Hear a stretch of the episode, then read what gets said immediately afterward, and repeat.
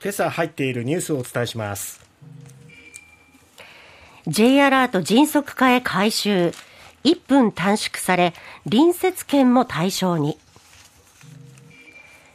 新型コロナの死者過去最多の415人。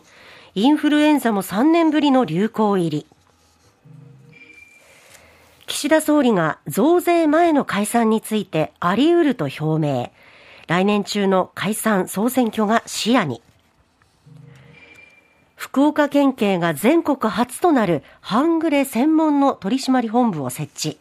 暴力団の資金源を断つ狙い。サッカー日本代表森保監督が続投発表。新しい景色へ覚悟の再挑戦。まずは J アラートについてです政府は昨日北朝鮮のミサイル発射時に緊急情報を伝える全国瞬時警報システム J アラートの発令を迅速さ迅速化させるため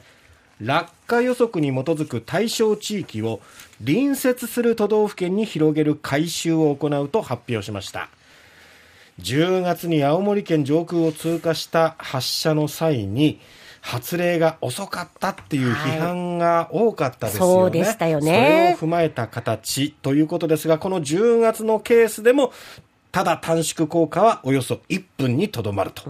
いうことです。で、回収にはおよそ半年かかるということで、来年の夏からの運用を目指すということですね。うん、まあ、この J アラート、ミサイルが発射されて、この日本をまあ、通過する恐れがある際に、瞬時に発令するものなんですけれども、ただ、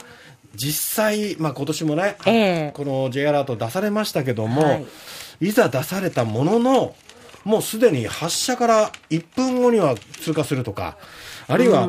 出た時にはもう発射よ走時刻が過ぎてる時っていうのがありましたので、ね、どどう避難すればいいんだろうかっていう思いもありますけど、ね、どうしようもないですよとか地下にまあ逃げなきゃいけないとか、はい、頑丈な建物にっていうふうに呼び我々も呼びかけるわけですけれども、うん、そこに移動する避難する時間すらないっていうのもあってですね、はい、まあこれはあの政府も一生懸命ね対応をやってると思いますので、うん、えー、えー、遅いじゃないかとかって怒るというよりは、まあ、なるべく早くね、そうですね、えー、あの我々の命を守る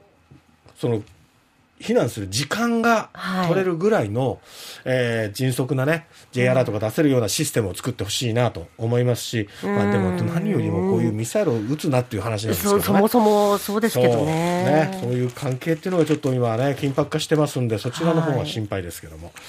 心配といえば、新型コロナウイルスですが、厚生労働省は昨日全国で21万6219人の感染が報告されたと発表しました。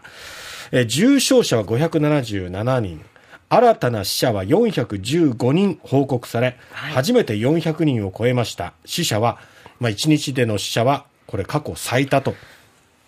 いうことになります。増えてますね。ちょっとこのところ、福岡も昨日は18人の死者があったと発表されましたけれども、はいこの死者の数が多いんですよね。重症化率は低いとされていますが、この死者が多いっていうところが気になっているんですが、ただまあ今日あの各紙も報じているんですけども、専門家の意見などで言うと、まだ原因、要因というのはわからないと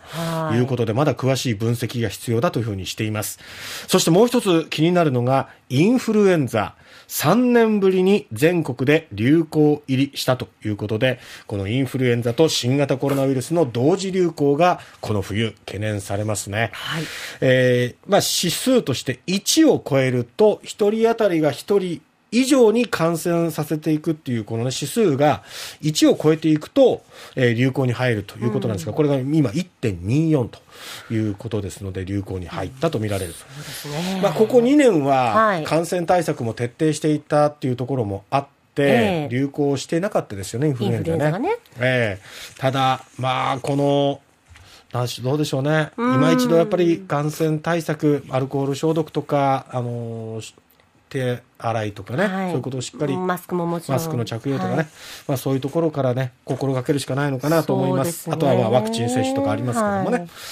まあ、そんな中、年末年始の帰省ラッシュを迎えておりますので、この人の流れっていうのが、これ、今後どう影響するのか、ちょっと心配ですね。行動制限はね、ありませんからね。3年ぶりに移動制限のない、はい、えー、年末年始となっております。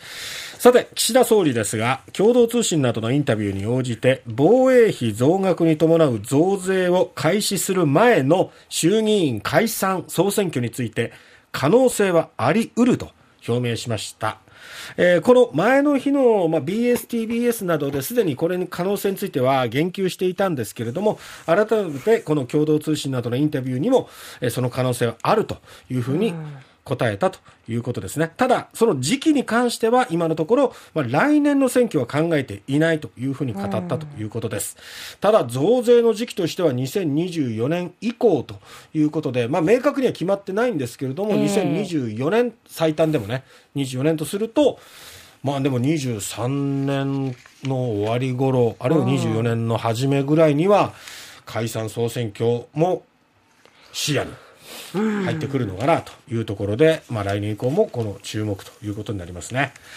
さて、福岡県警は暴力団対策法が適用されない半グレと呼ばれる不良不良グループについて取り締まりを専門に行う部署を来年1月に新設すると発表しました。暴力団の資金源を断つため、特殊詐欺などで暴力団と手を組む半グレの摘発を強化すると。はい、県警によると半グレ対策を専門にした取締本部の設置は全国初ということですね。今この一般人と組員の中間的なグレーな存在とされる半グレ、2000年代以降からまあ勢力を伸ばしているということで、まあここに手を打つと。いうことになります。森保監督、続投が発表されましたね。スポーツヒートアップでまた詳しく行いたいと思います。